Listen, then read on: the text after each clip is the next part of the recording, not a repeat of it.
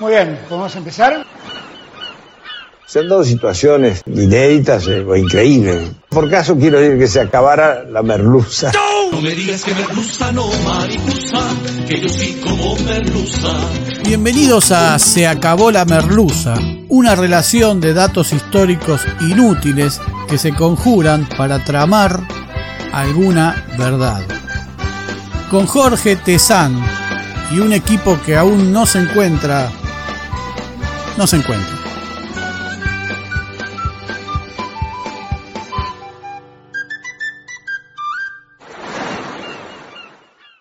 Hoy presentamos Radicales golpistas. La violencia política no es solo montonera. Qué barbaridad la hija del coronel Municiones, que cumplía 15 años y se probaba el vestido para la fiesta, y en la caja del vestido que le habían enviado, los montoneros le habían puesto una bomba. La chica voló por los aires, y estos están libres. Los derechos humanos no hacen nada, pero el ex coronel Municiones está preso por matar subversivos. Una barbaridad. La justicia tiene que ser para todos, vea. ¿Cuántas veces usted escuchó algo así de quienes creyendo que hacen un aporte al pensamiento exhiben despiadadamente su ignorancia acerca de lo que es el concepto de crimen de lesa humanidad? Ni hablar de la idea de los dos demonios que esta gente expone abiertamente sin entender absolutamente nada. Pero ¿fueron las organizaciones armadas vinculadas a la izquierda o al peronismo las que iniciaron la violencia política en el país? Respuesta. No. En el capítulo de la merluza sobre el gabinete del honestísimo presidente Arturo Humberto Ilia, revelábamos que este que el gabinete estaba plagado de gente que tenía las manos manchadas de sangre de la revolución fusiladora y de movimientos golpistas anteriores. Y postulábamos la idea de que Oilia no era tan honesto o se tenía que comer un sapo por minuto, vaya a saber por qué razones, con las que honesto o no, su efecto no era en efecto tan honesto. También deberíamos mencionar al primer gobierno de Irigoyen que se cargó 1500 vidas de los obreros de la Patagonia trágica, recordada por la novela de Osvaldo Bayer que luego dio origen a la película La Patagonia rebelde. Si eso no es violencia política, no sé. Los radicales gozan de la más limpia de las imágenes, incluso gracias a Alfonsín pueden hacer gala de democráticos y republicanos, argumentos con los que contradiciendo al primer presidente tras la dictadura utilizaron para engancharse al armado macrista. Cada 24 de marzo repudian el golpe de Estado y mencionan las virtudes de la democracia, la república y todas estas ideas que hasta les han servido para reciclar asesinos. Vamos a desbaratar estas alusiones. Tras la reforma constitucional de 1949, el antiperonismo se fue aglutinando de a poco, argumentando que la reforma, aprobada con todas las reservas legales y constitucionales en los órganos pertinentes de la democracia y hasta con las mismas picardías que cualquier otra norma, les quitaba libertades. Las libertades no las tenían a partir de no haber obtenido los votos necesarios para hacer frente a la reforma, pero eso parece que no les importaba. Y empezaron a golpear las puertas de los pocos cuarteles que podían golpear o donde les podían abrir. En algo similar a lo que décadas después hicieron con la ley de medios, una norma absolutamente legítima cuya acción fueron obturando por todos los medios amigos. Procuraron bajar una ley perfectamente aprobada en las instituciones de la democracia. De hecho, la reforma constitucional establecía un nuevo régimen de partidos políticos, alianzas, de circunscripciones, de las que se decía que aseguraría la victoria del peronismo, al menos en las elecciones siguientes, pero nadie recurrió a esa o a ese punto. Sectores del radicalismo junto a militares y luego la Iglesia comenzaron a conspirar. La Iglesia, que tras la guerra debía ser buena letra ante los Estados Unidos que insinuaban su colaboración con el nazismo, llamó a sus fieles a resistirse al gobierno y los llamó a sus fieles cruzados por asumir una actitud decididamente golpista. Hubo un golpe de Estado fallido el 28 de septiembre de 1951 a cargo del general retirado Benjamín Menéndez, tío del criminal de lesa humanidad Luciano Benjamín Menéndez, famoso por salir con un cuchillo del programa de Neustadt en 1984, se ve que se había quedado con ganas de debatir, y cuyo hijo, de Luciano Benjamín Menéndez, fue detenido en 2021 por tráfico de drogas. También este anterior, Benjamín Menéndez, que hizo esa sonada en 1951, era tío del fugaz gobernador de Malvinas en 1982, Mario Benjamín Menéndez. Todos lo recordamos. Pero sorpresivamente, tras la sonada, se descubrió que no era un par de loquitos milicos retirados que se habían cortado solos. Se empezó a dilucidar la trama civil del golpe. La justicia imputó a los diputados radicales Miguel Ángel Zavala Ortiz, Mauricio Yadarola y Silvano Santander por encontrarlos partícipes del golpe y por ese motivo fueron exonerados de la Cámara, es decir, los rajaron. Claro, usted nos va a decir que la justicia era peronista. Bueno, no siempre se tiene una justicia objetiva e imparcial de su lado, como la del juez Bonadío, a quien le tocaban todas las causas contra la misma persona, o que van a jugar al paddle o al fútbol con uno de los principales interesados en que las causas terminen de una cierta manera. Pero vamos a suponer que sí, que la justicia era parcial. Miguel Ángel Zavala Ortiz ya exonerado y gritándose inocente, participará luego del bombardeo a la Plaza de Mayo. Con justicia a favor o sin justicia a favor, el tipo se mandó a otro golpe militar, otro golpe.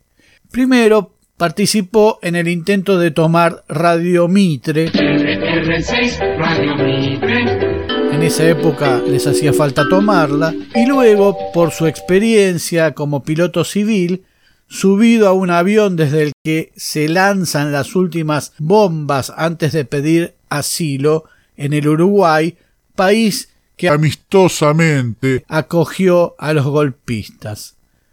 De regreso del asilo tras el golpe llamado Revolución Libertadora, fue asesor político de este golpe, la fusiladora, y más tarde canciller de Ilia, en cuya función logró evitar el regreso de Perón, negociando con la dictadura brasileña la detención del expresidente en Río de Janeiro, escala del avión que lo traía a la Argentina en 1964. Es decir, eh, le negó a un ciudadano argentino la vigencia de la constitución que tanto amaban defender, la de 1853, por supuesto. Una plazoleta de Buenos Aires lleva su nombre en la avenida Leandro N. Alem y Rojas, donde se había emplazado un busto del sujeto, pero como no vivo en Buenos Aires no puedo chequear esto, porque esa zona fue muy vapuleada con la construcción del Metrobús,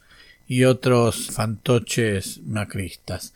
Mientras duró su fugaz exilio en el Uruguay, nos hablamos de Zavala Ortiz, su esposa en Buenos Aires, Lidia Sebastiana Olmos del Campo, muchos apellidos, protagonizó un escándalo que pudo haberse convertido en un incidente diplomático. La señora concurrió al puerto de Buenos Aires a despedir supuestamente a unos amigos que partían hacia Europa en un barco. En esa época se permitía subir a los barcos a los pasajeros, junto a familiares, amigos y quienes iban a despedirlos. Se los ubicaba los camarotes y en un cierto momento se anunciaba que quienes no eran parte del pasaje debían culminar las despedidas y augurios y debían bajar del barco antes de zarpar. Funcionaba también como una forma publicitaria de la empresa marítima en cuestión. La mujer de Zavala Ortiz se negó a bajar y aduciendo causas humanitarias reclamó que el barco zarpara con ella y la dejara en el Uruguay, donde estaba su marido. No tenemos idea de dónde estaban los derechos de los demás pasajeros que iban derecho a Europa y ahora debían soportar esta dilación. Insólitamente, insólitamente, el capitán del barco accedió y desvió el barco rumbo a Montevideo para que la señora descendiera allí y se encontrara con su amor y la situación no pasara a mayores sin que entendamos bien cuán a mayores podría llegar a pasar el escándalo de una señora. Como ocurre con estos sujetos, la señora es descrita en varios trabajos, notas, etc., con términos del tipo su inseparable compañera y otros similares. Mauricio Yadarola, por su parte, fue fugazmente embajador argentino en los Estados Unidos durante diez días por la dictadura de Aramburu. Había sido electo diputado nuevamente en 1955 pero por la Revolución Libertadora no llegó a asumir, situación que es mostrada como una prohibición personal en su biografía, fue vetada su asunción, fue prohibido por la dictadura, pero no se menciona que servía a esta dictadura y que eh, la dictadura se había llevado puesto un gobierno entero, no solo la nominación de Yadarola como diputado. Murió en su Córdoba natal, donde una calle lleva su nombre y a nadie le preocupa.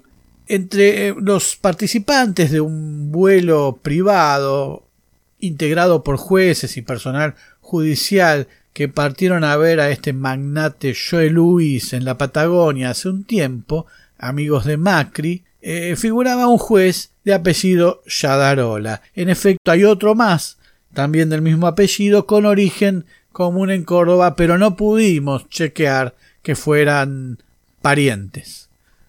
Silvano Santander, otro de los conjurados en el golpe de 1951, era un masón, lo cual no está bien ni mal, salvo que la masonería se define como defensora de la paz y la unión de los hombres, lo cual no es muy compatible con apoyar un golpe de Estado. A Santander siempre le pegó mal la participación de Perón en el golpe a Irigoyen de 1930. De Perón, del resto de los oficiales de su camada, de los otros, de Uriburu, de... No, esos no le caían mal, solo Perón. Y nunca lo reconoció como político ni como presidente electo por millones de personas que lo votaron.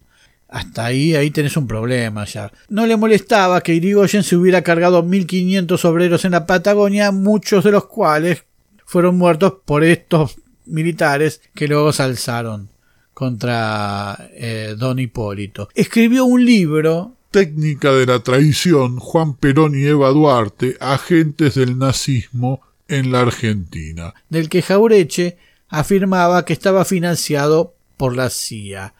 Toda esta idea que escuchás hoy en día de la relación de Perón con el nazismo ya viene de ese entonces cuando se batía todo el tiempo en la Cámara de Diputados, senadores, eh, como un recurso de identificar a Perón con el nazismo como que identifica a Perón con el demonio conocido en ese momento. Ahora vos la seguís creyendo hoy en día, ¿viste? Pero porque, bueno, tenés una abuela que habla mucho, qué sé yo.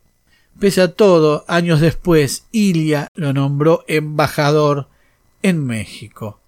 Uno dice, ¿cómo esta gente que había sido exonerada de diputados, condenada, que su condición moral y delincuencial había sido conocida por la sociedad toda y hasta que tenían encima una condena, ¿cómo es posible que luego asuman cargos en otros gobiernos? Pues bien, de la misma manera que vos podés decir que en cierto momento la justicia era netamente peronista, lo mismo dijeron los militares de la fusiladora, o lo mismo te dijeron que digas.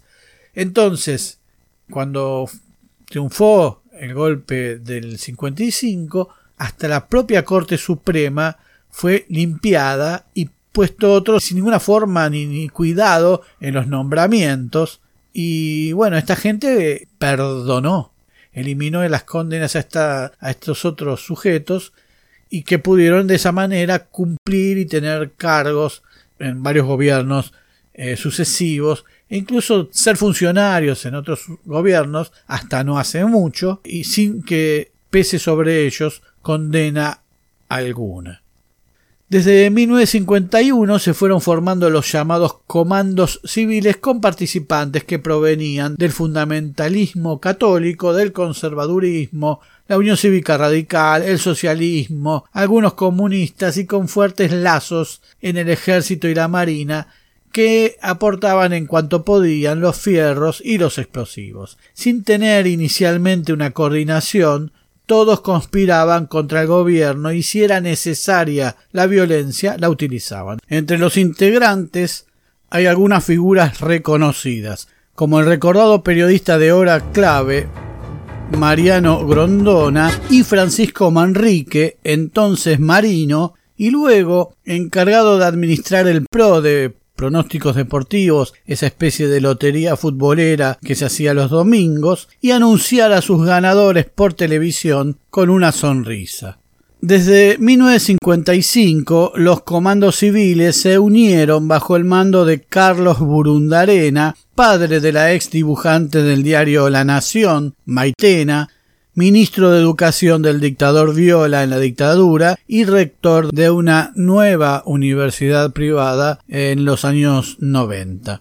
En Córdoba, reconocido bastión radical desde mediados de julio y hasta agosto de 1955, se produjeron atentados con bombas o incendios contra seis unidades básicas, la sede de la UES, Unión de Estudiantes Secundarios, de la Confederación General Universitaria y un busto de Eva Perón en un quillo que fue violentado. En Buenos Aires, un grupo quiso poner una bomba debajo del obelisco el primero de mayo de ese 1955, cuando se iba a proyectar una película sobre Evita, y allí protagonizan una casi de espías. Desistieron de la colocación del artefacto por la extrema seguridad que había y la gran cantidad de personas, pero los delincuentes debieron recorrer largas cuadras de Buenos Aires con el fin de descartar la bomba que podía explotar y la terminaron poniendo debajo del coche del canciller Jerónimo Remorino para ser luego apresados por ese atentado. Pero vamos a hablar tal vez del peor terrorista de esa época, reconocido por sus pares y admirado por toda la oposición. No puedo reconocer a alguien como el Che porque mató gente. Suelen decir algunos en un asado sin saber esta historia que vamos a contar. El 15 de abril de 1953, Perón hablaba en la Plaza de Mayo en un acto convocado por la CGT. En pleno discurso, con la plaza colmada de tal vez, no sé, mil personas, un millón de personas, se oyó una muy fuerte explosión. Fue en el Hotel Mayo ubicado en la calle Rivadavia frente a la plaza. El hotel estaba en refacciones, gracias a lo cual los terroristas pudieron meterse en la obra y poner los explosivos. La multitud reaccionó hostilmente y mientras le pedían a Perón leña, leña contra la oposición, se escuchó un segundo estallido más potente. 100 cartuchos de gelinita, esta vez en la estación Plaza de Mayo del subte Línea A, y otra en la estación Perú a unos 100 metros. Otras tres bombas, una más en el Hotel Mayo y otras dos puestas en la azotea del Banco Nación, cuyo fin era explotar y arrojar mampostería sobre la multitud, no explotaron por un defecto en sus mecanismos de relojería. Las víctimas se hubieran contado por cientas si hubieran detonado todas las bombas. Seis personas murieron, una señora italiana de 84 años y los demás que eran jóvenes, uno empleado de transportes de Buenos Aires, o sea, del subte. Hubo 90 heridos, de los cuales 19 quedaron mutilados. Dos de los heridos murieron a los pocos días. De inmediato se dispuso la búsqueda de los responsables de siempre. Unas cuatro mil personas fueron detenidas, entre las cuales había un estadounidense que trabajaba en un circo y no tenía nada que ver. También fueron arrestados Balbín, Frondizi, Federico Pinedo, Alfredo Palacio y hasta Victoria Ocampo, que luego siempre contaron o cuentan que eran detenidos por racias del peronismo que hacía estas cosas, pero no cuentan la verdadera razón por la que fueron detenidos. Uno lo dice hasta con cierta sorna, pero toda esta gente que hoy nos remite a ideas democráticas mantenían reuniones permanentes, se complotaban y planeaban siempre algo en contra del gobierno legítimo. Luego se supo que los autores habían sido un grupo de jóvenes activistas habituales de la FUBA, pertenecientes al radicalismo, que se habían adiestrado en el manejo de armas y explosivos. Casi todos pertenecían a familias tradicionales, de buena posición económica, llenas de estudiantes universitarios o de profesores universitarios en su composición, que fueron detenidos y puestos a disposición de la justicia. Se trataba de Carlos González Dogliotti, Arturo Matov y Roque Guillermo Carranza. Todos recibieron duras sentencias, pero luego la fusiladora los liberó, como hemos contado, pese a que Carranza había confesado su autoría años después. González Dogliotti dijo que habían confesado bajo tortura y admitió haber colocado las bombas, pero que eran de estruendo y que los heridos y muertos se sucedieron al provocarse la estampida. Félix Luna, historiador y también radical, no descarta la posibilidad de haber existido torturas, pero también admite que fueron ellos quienes cometieron el atentado. De González Dogliotti poco se supo en los años subsiguientes. En su libro Perón y su tiempo, Luna escribe ¿Dónde estaban entonces los responsables de las bombas? Desde la primavera del año anterior, 1952, estallaban artefactos en Buenos Aires cada diez o quince días. ¿Quiénes eran los responsables? O para decirlo desde el punto de vista opositor, ¿quiénes se estaban jugando en contra del régimen? Era un grupo de jóvenes, no más de quince o veinte, casi todos eran universitarios, Casi todos pertenecían a familias tradicionales o de buena posición económica. Creían que eran antiperonistas porque defendían la libertad. Pero en realidad lo eran porque les repugnaba el populismo de Perón. No constituían una organización con estructura fija ni tenían un jefe. Los hermanos Ernesto y Alberto Lanuse y Roque Carranza eran algo así como coordinadores del grupo. Otras fuentes dicen todo lo contrario, que eran grupos coordinados por un jefe que no se conocían entre sí, salvo los jefes que decidían las acciones a seguir en nombre del, grupo este. Arturo Matov, jefe del operativo, fue luego diputado por la Unión Cívica Radical. Tenía un abultado prontuario que incluía el robo de un avión en 1943 junto al doctor Antonio Santamarina para conspirar contra el régimen militar de esa época en el que Perón descollaba.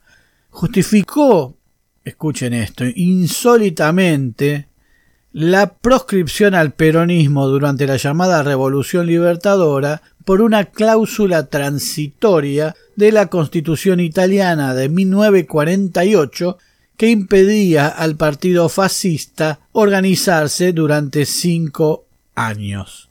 Desde luego, la Italia de 1948 estaba controlada por los Estados Unidos. Además de que la idea es un delirio, pero bueno. Fue Arturo Matov, padre de Enrique Matov, secretario de Seguridad del gobierno de De la Rúa, cuya carrera en el radicalismo empezó con el intento de despegarse de la imagen violenta de su padre y terminó siendo responsable de al menos tres de las 39 muertes en la plaza en diciembre de 2001. Sabemos esto no porque especulemos, sino porque por estos hechos ha recibido Matov una condena de cuatro años y nueve meses que viene evitando a costa de elevarla a tribunales superiores que tardan en decidir. En este momento estaría por elevar la causa a la amiga Corte Suprema para que dictamine, ya sabemos de qué manera, y bueno, de tal palo estos Matov, tal astilla. Enrique Matov, el hijo de Arturo Matov, recibió su condena en 2016,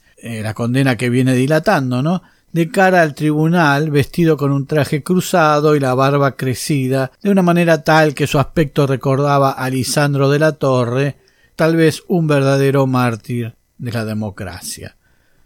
Roque Carranza, apodado el ingeniero, fue la principal figura en el atentado en el subte. Insigne matemático fue el que armó las bombas, el que recorría y conocía cada taller clandestino de la ciudad de Buenos Aires donde se manejaban explosivos, actividad a la que se dedicó durante los nueve años del peronismo en el poder y al igual que un delincuente común usaba varias identidades falsas. Carranza fue apresado en un departamento de la calle Juncal 2170 junto a González Dogliotti y llevado a sede policial. Tenía 36 años.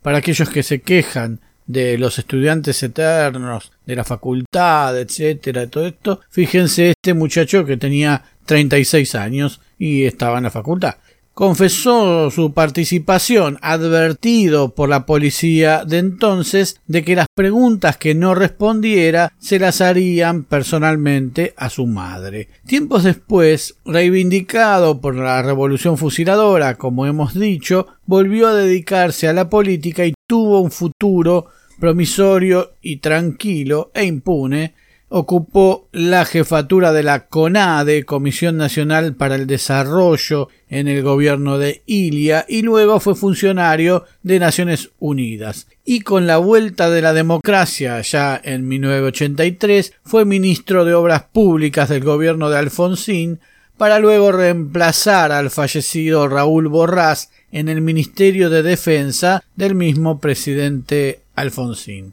Pocos meses después, el sábado 8 de febrero de 1986, falleció en circunstancias nunca aclaradas mientras nadaba en la pileta de su residencia oficial en Campo de Mayo, luego de almorzar con un grupo de amigos y correligionarios. Se descartó todo hecho anormal en su muerte y empezó desde allí a tomar su vida un cariz épico, como suele suceder, y por esta razón, por su repentina muerte, una estación del subte D y un viaducto muy transitado recuerdan su nombre. La estación iba a llamarse General Sabio. Hay un proyecto que en estos tiempos seguramente resultará olvidado que consiste en ponerle Miguel Abuelo a la estación que hoy se llama Carranza.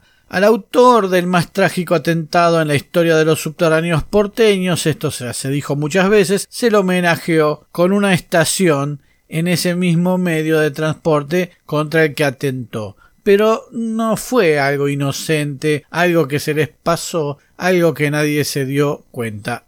Fue a propósito, sin duda. Carlos Alconada Aramburú fue tío abuelo del periodista de La Nación no sé si está ahí todavía, Hugo Alconada Mon. E integró también los comandos civiles. Tras el golpe de 1955, recibió también su premio.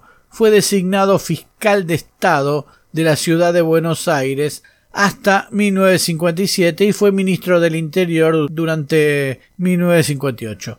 cuando se acrecentó la represión y se concretó la proscripción electoral del peronismo. Aún en los 80 opinaba que los fusilamientos de José León Suárez, que motivaron la investigación de Rodolfo Walsh en su libro Operación Masacre, eran penas de muerte legales, pese a que la legislación que permitía esa decisión había sido derogada por la misma dictadura a la que Alconada servía. Fue ministro de Educación del presidente Ilia y ministro de Educación y Justicia de Alfonsín, de quien era consuegro. Es decir, la educación y la justicia argentinas estaban en manos de un justificador y negador de los crímenes de José León Suárez, nombrado por el llamado padre de la democracia, a quien, pese a ordenar los juicios a los militares de la dictadura, no le hizo ruido la carrera golpista de Alconada. Cuando se habla de golpes cívico-militares, estos son los cívicos del enunciado. Los radicales golpistas jamás expresaron arrepentimiento alguno y cumplieron funciones en gobiernos posteriores como si nada fueron cómplices de la proscripción al peronismo y de la ilegal derogación de la constitución vigente de 1949. Nunca enfrentaron un tribunal ni recibieron sanción alguna. Nunca pagaron por sus crímenes. Su partido no los desafilió ni los echó de sus filas. Cuando Alfonsín hacía campaña recitando el preámbulo de la Constitución de 1853 estaba expresando que el radicalismo adhería a una norma cuya vigencia no es legítima, aunque sería, sí, su dogma en la recuperación democrática. Se acabó la merluza. Muy pronto nuevos capítulos de Se acabó la merluza. Se acabó la merluza es idea, redacción, recopilación y hace lo que puede Jorge Tezán. Muchas gracias. Vende patria que entregaste el transporte al extranjero, que te nutres con dinero del sudor de los demás. Democrático exilado sos allá en Montevideo, pero aquí te llaman reo por el código penal. Menos pobre, menos rico, sin mezquinos sentimientos. Es el lema del gobierno hecho carne en la nación.